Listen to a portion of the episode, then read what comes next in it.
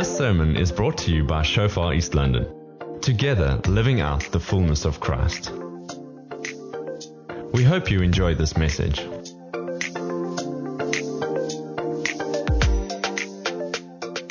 There's some things in life that I find weird. Like, why are so many atheists angry at someone, namely God, yet God doesn't exist according to their beliefs?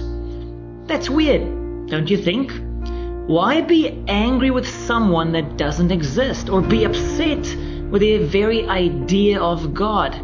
Like Vladimir Lenin, staunch atheist and communist whose dad died when he was 16 led him to renounce the existence of God because of his pain. He wrote, Every religious idea, every idea of God, even flirting with the idea of God, is unutterable vileness of the most dangerous kind, contagion of the most abominable kind.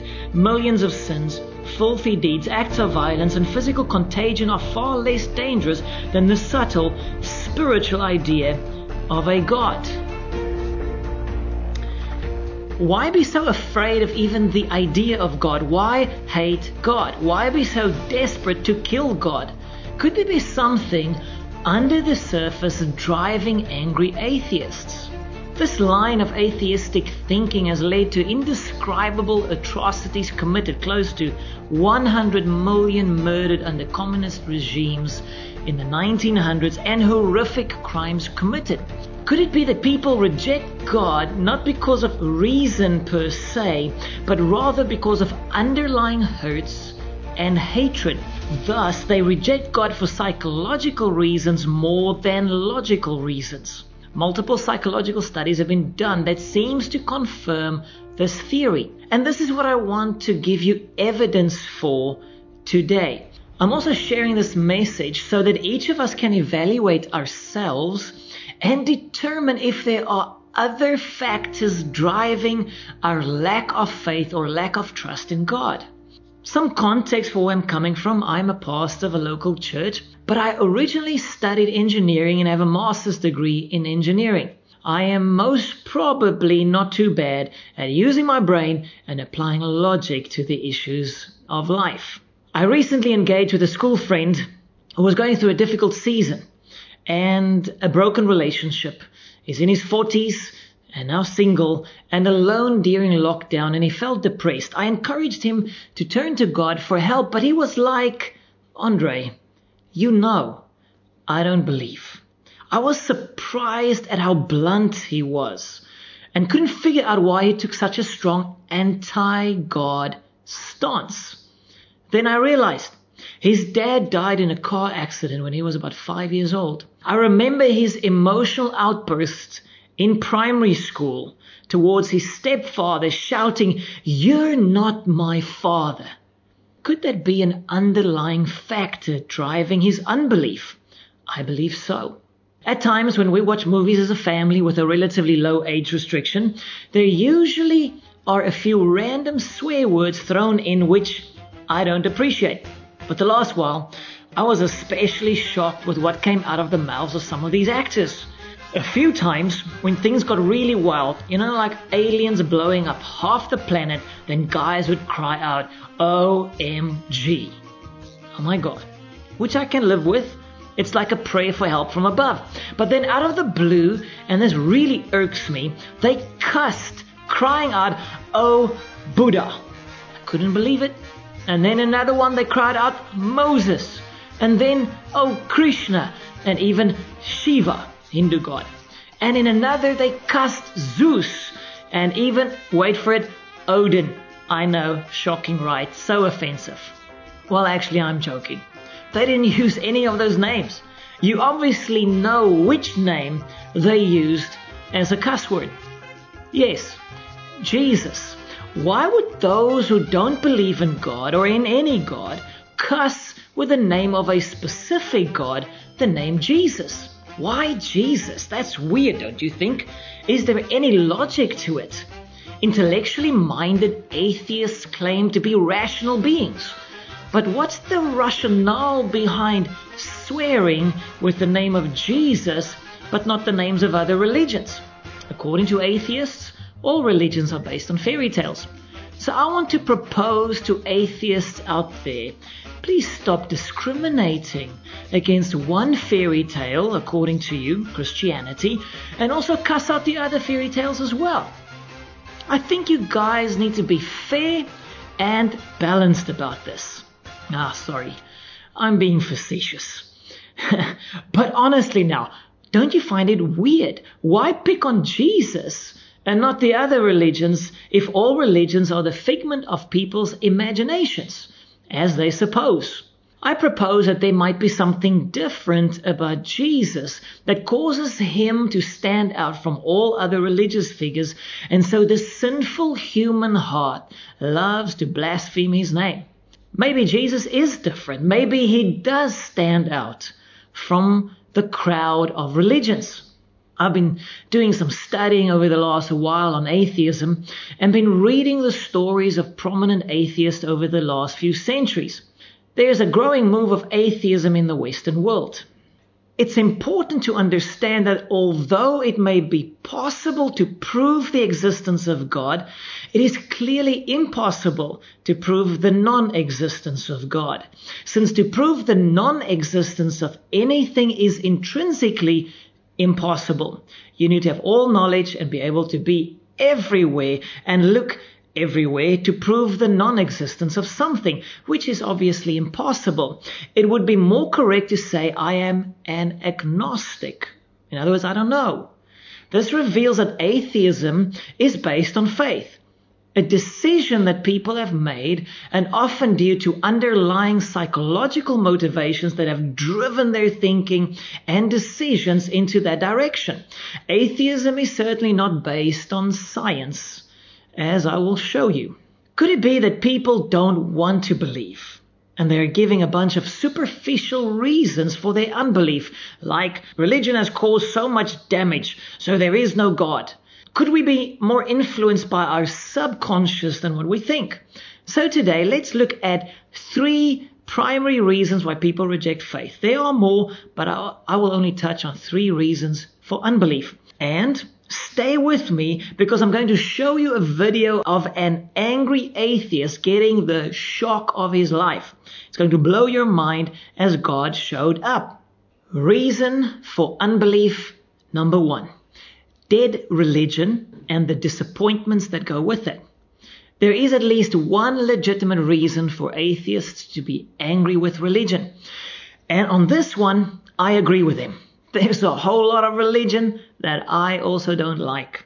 And I think even Jesus would agree with him on this point. Jesus came to reveal to everyone how much God loves us, but he also came to have a fight not a fight with sinners, prostitutes, and other down and outs. He came to fight with religious leaders who were misrepresenting him and misrepresenting God the Father. Jesus is not about empty, dead, cold religion that abuse and use people for selfish gain. Jesus came to reveal the real deal because he is the real deal, I believe. So I have sympathy for unbelievers for atheists who want nothing to do with God because of their negative experiences with dead religion or those misrepresenting God. In this sense, I am standing with the atheist and also saying, I want nothing to do with that. Look at what Jesus said as he rebuked the hypocritical religious leaders.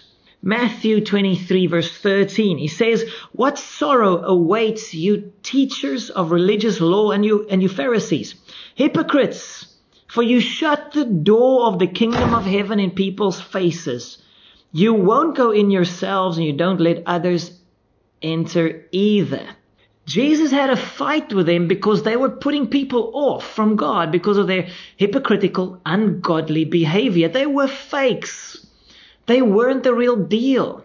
They didn't truly know God, yet faked it. They were shutting the door to heaven, keeping people from turning to God. In another passage, it is said that the name of God is blasphemed because of the people of God's behavior. That is sad. And I have sympathy for those who have experienced the bad side of religion.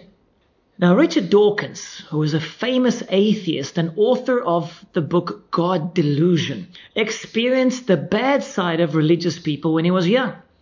Did you know that when he was nine years old and staying at an Anglican boarding school, he was sexually abused by his pedophilic teacher? This experience would certainly have set up a strong negative association with religion, don't you think?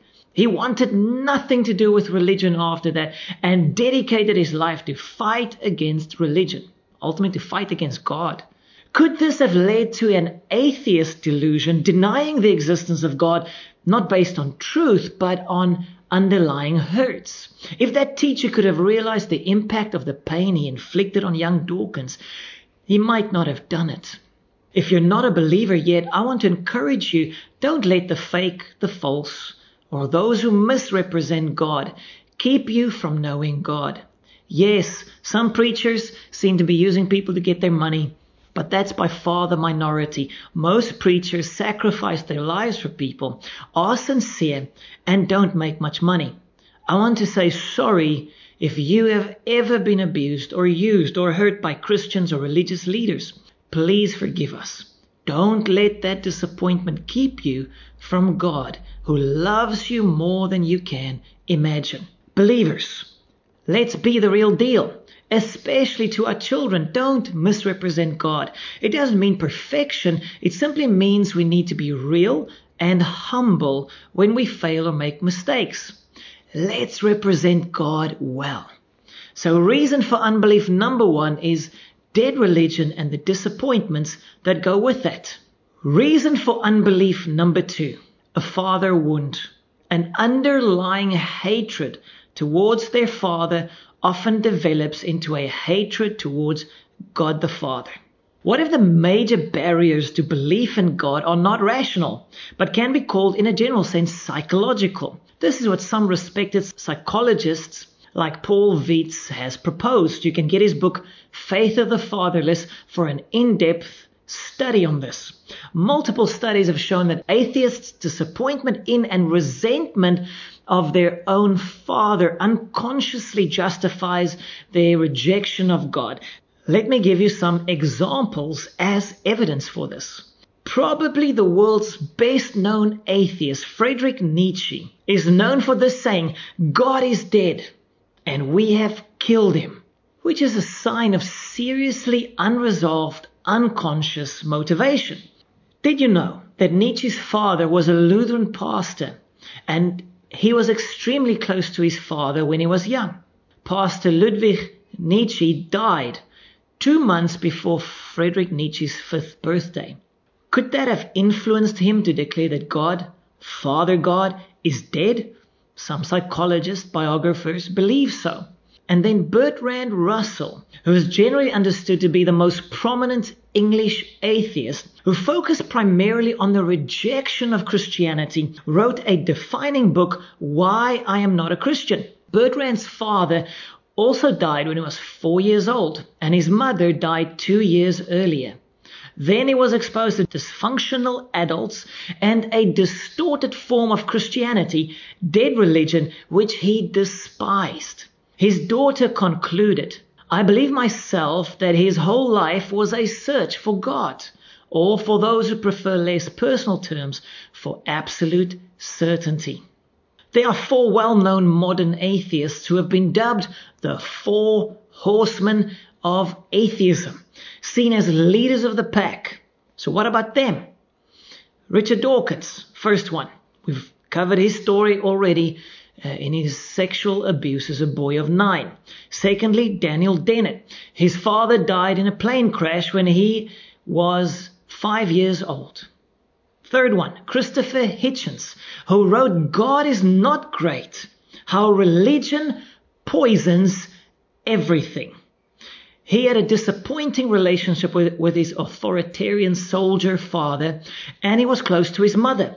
An ex Anglican priest seduced his beloved mother, and soon after they committed suicide by taking poison together in a hotel.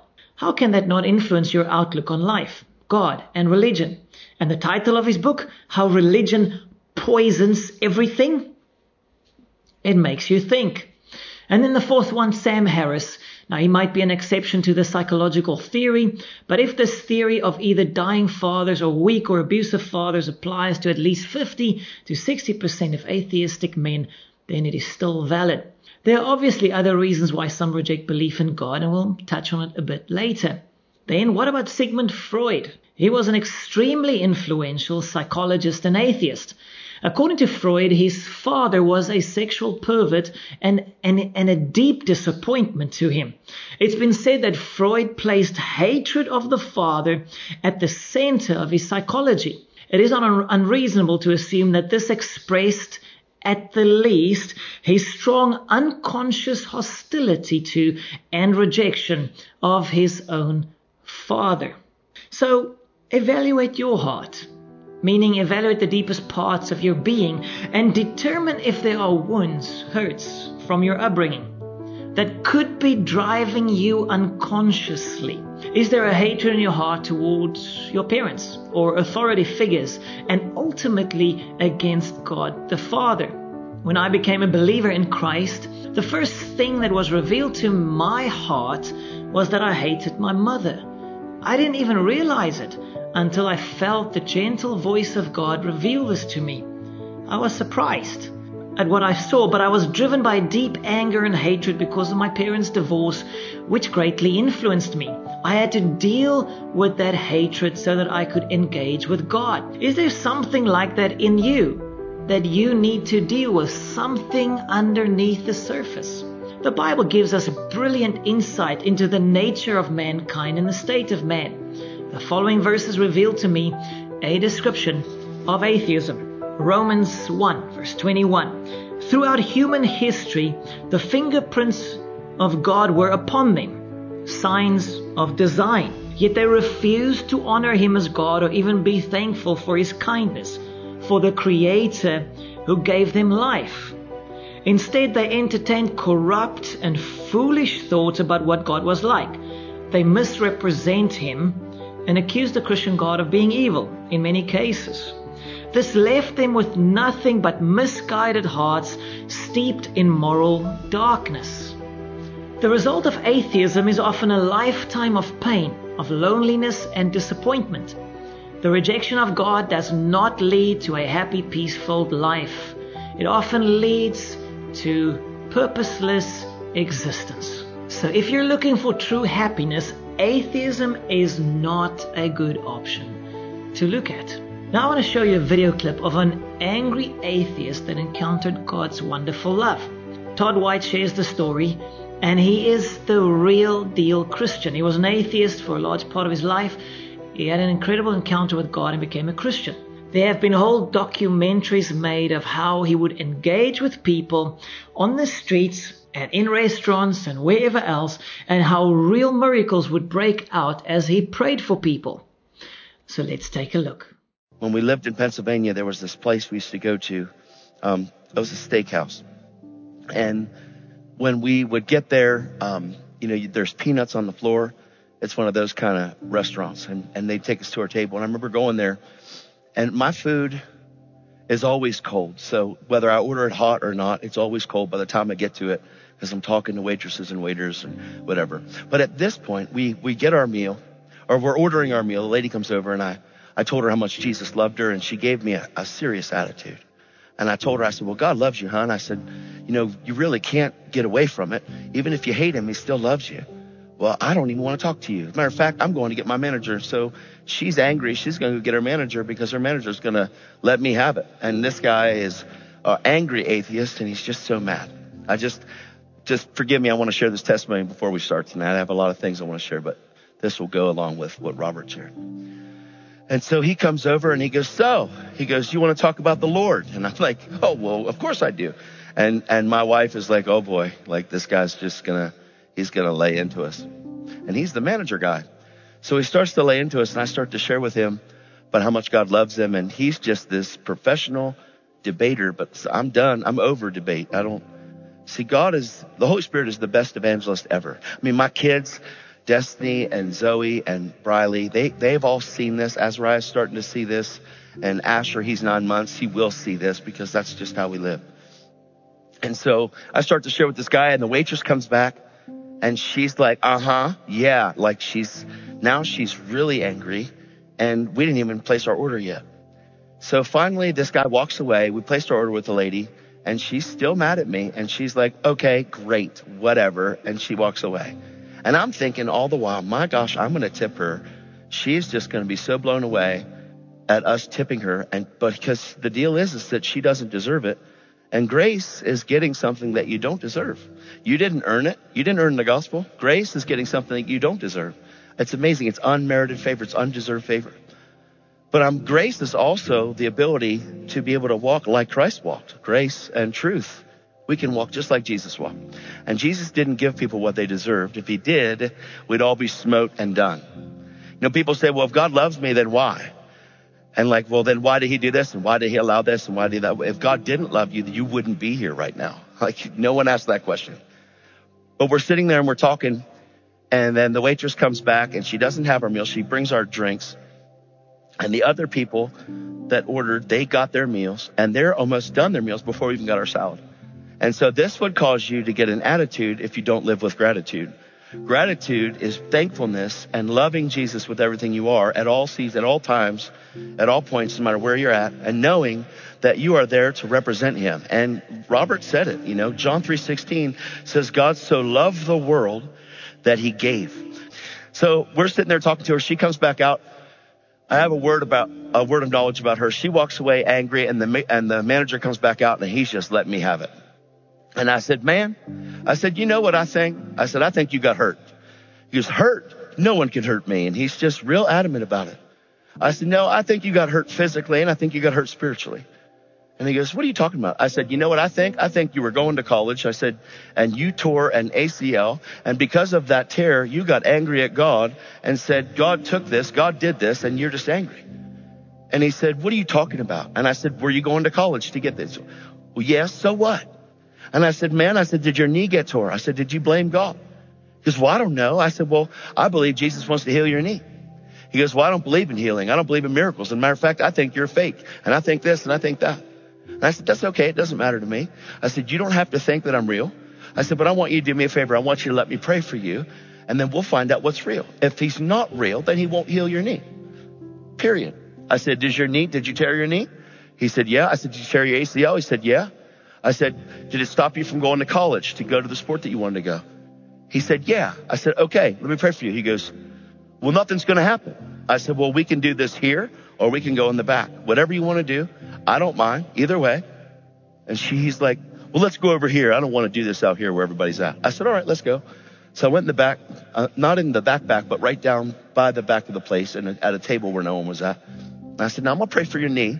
I said, you can unbelieve all you want and Jesus is going to heal it because he loves you. And he says, well, I don't believe that. I said, well, okay, you tell me when you're ready and you're in the unbelief that you think is strong enough to stop this from happening. And it sounds funny because like people are like, well, no one can be that confident. I beg to differ. Like your unbelief can't stop God from flowing through me.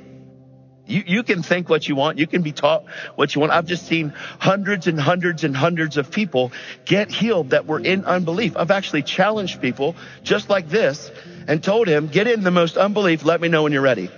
He said, go ahead. He's just good and angry. You think there ain't no way. He's in unforgiveness. He's definitely in bitterness. He's definitely in anger. He definitely has some rage going on. He's sweating and he's angry at me for challenging him. And that waitress is watching. And she's his cheerleader because he's the top atheist guy. And we're in a restaurant that we're supposed to be getting a meal at. So this is totally awkward. And so I looked at him. I said, are you ready? He goes, go ahead. So I pray for his knee. So Father, I thank you. I ask you to show him how much you love him. Knee be healed in Jesus name. Amen. And I just sat back. I didn't say a word. And I looked at him. He looked at me and I saw the anger go away and I saw his face turn red. Now he could have been red from anger, but he was red from embarrassment. I asked him, I'm on my knees in the peanuts praying for his knee. And he looks at me and he goes, what's going on right now? I said, you tell me. He said, there's electricity in my knee. I said, well, that's crazy. What do you think that is? He said, I don't know. I said, well, I need you to step up, stand up, bend down, squat, check it, see if it pops anymore and see if it's healed. He looks at me and goes, what if I don't want to? I said, you go ahead and do whatever you want to, man. I said, but here's the deal. You're going to know by the end of tonight whether it's healed or not. And I'm not trying to prove you wrong. I'm just trying to represent that God still loves you even though you're standing there in hate with him. He looks at me and he goes, okay, wise guy. He stood down. He got up. He goes, oh my God. I said, that's right, buddy. He's my God and he's your God. I said, I don't want anything from you. What I need you to know is that God's not mad at you. So why would you be mad at him? He looked at me and he goes, you don't understand. You just don't understand. I said, what don't I understand? He goes, I was a youth pastor and I was working at a church as a youth pastor. He said, it, it was my, it was my pride and joy and I'm over all these kids. And the head pastor, he, he had an affair and cheated on his wife with somebody from the congregation and I, I lost everything. Everything, man. Everything. Everything. And then I, and then I, I like, I'm looking back at my knee and God stopped me from this. And I said, if God stopped me from that, why would he heal you now? I said, you had an accident, buddy. I said, God doesn't come to steal, kill, and destroy. The thief does. I said, Jesus came and he healed everyone that came to him. I said, come on, God. That's, I mean, come on, man. That's not God. He looked at me and he goes, man, I, I, I've been really ignorant to you. I go, I don't need your apology. I'm okay.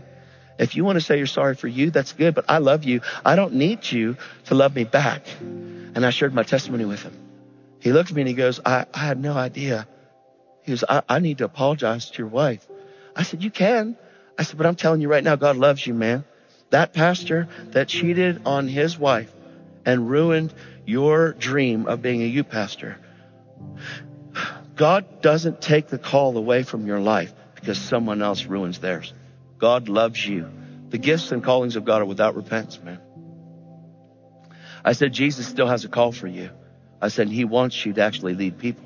I said, now you were the lead atheist. I think those things have changed. He looks at me and he goes, you ain't kidding, man. He goes, I have a lot to talk about. Like his wife, everybody, all that, his kids. He looks at me and he goes, man, I, I don't know what to say. I said, you don't have to say anything. Can I just give you a hug? I gave him a hug and the waitress was like, oh my God. And she walked in the back. Like she was, she had no, like, she had no leader anymore. It was so crazy. Did you see that? This angry atheist was a youth pastor, but rejected God because of the disappointment, the pain of a father figure his own pastor caused him, and the accident with his knee. He was bitterly offended and rejected God completely, and that led to an all consuming hatred and anger. It wasn't based on logic, it was based on anger.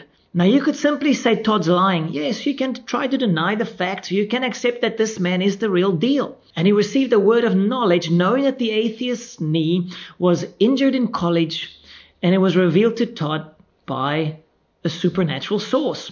This is the same thing that happened when Jesus engaged with a Samaritan woman in John chapter 4, knowing that she had had five husbands before. And praying for the sick to be healed was what Jesus did all through his ministry. A miracle reveals God's love and power to people. It's evidence for God. I've engaged with atheists in the past and shared with them miracle upon undeniable miracle of healing that we've seen through praying for people in Jesus' name. The atheist's response? Wow, you, Andre, you've got a special gift. So the atheist didn't deny the fact of healing, but he reinterpreted the facts to suit his worldview. Even if something supernatural happens, they just say, well, that's not God. Can't be God. There is no God. Must be a man with special gift, like having brain power to heal. I'm not that special. Todd White is not that special. We don't have the ability to heal people. Only God has that power. This again reveals the truth that atheists don't want to believe. It's not that there isn't evidence, it's rather that no evidence is good enough. An honest atheist needs to admit this if they are to find the truth of God's existence. I love Todd's boldness. Give me like your worst unbelief. God is greater than that. What if you and I could engage with others in the same way, not on the defensive, not irritated or angry, but rather with God's love, having compassion for where people are coming from? Arguments will bring us nowhere. We need to have compassion and get to the heart and partner with the Holy Spirit in this God has the key to every man's heart. What if we could give evidence for the existence of God like that? Beautiful things will follow. Quick recap.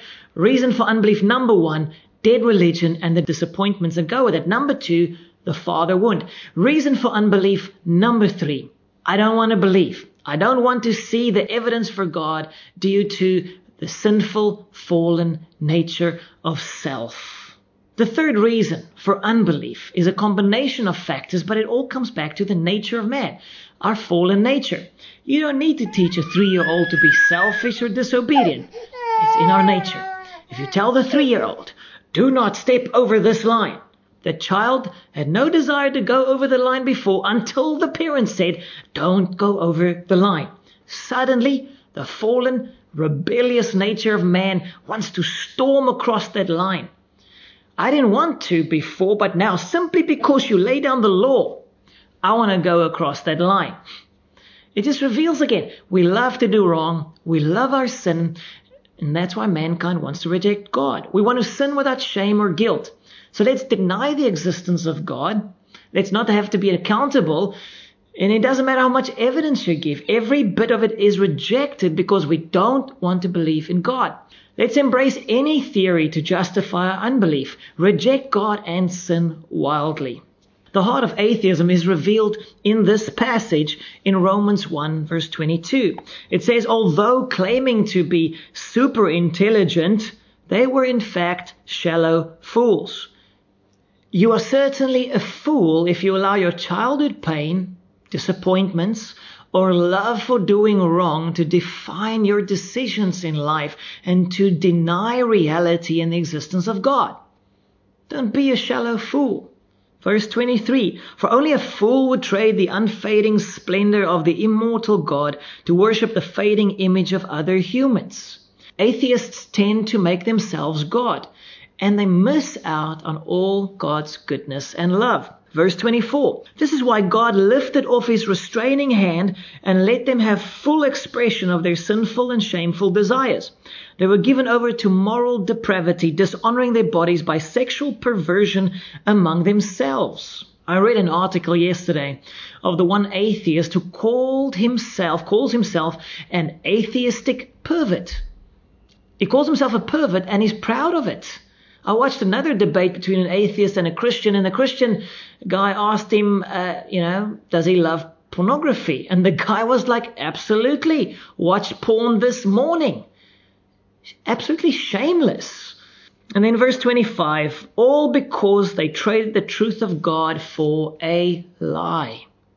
The underlying issue or reason for unbelief is that people want to embrace the lie.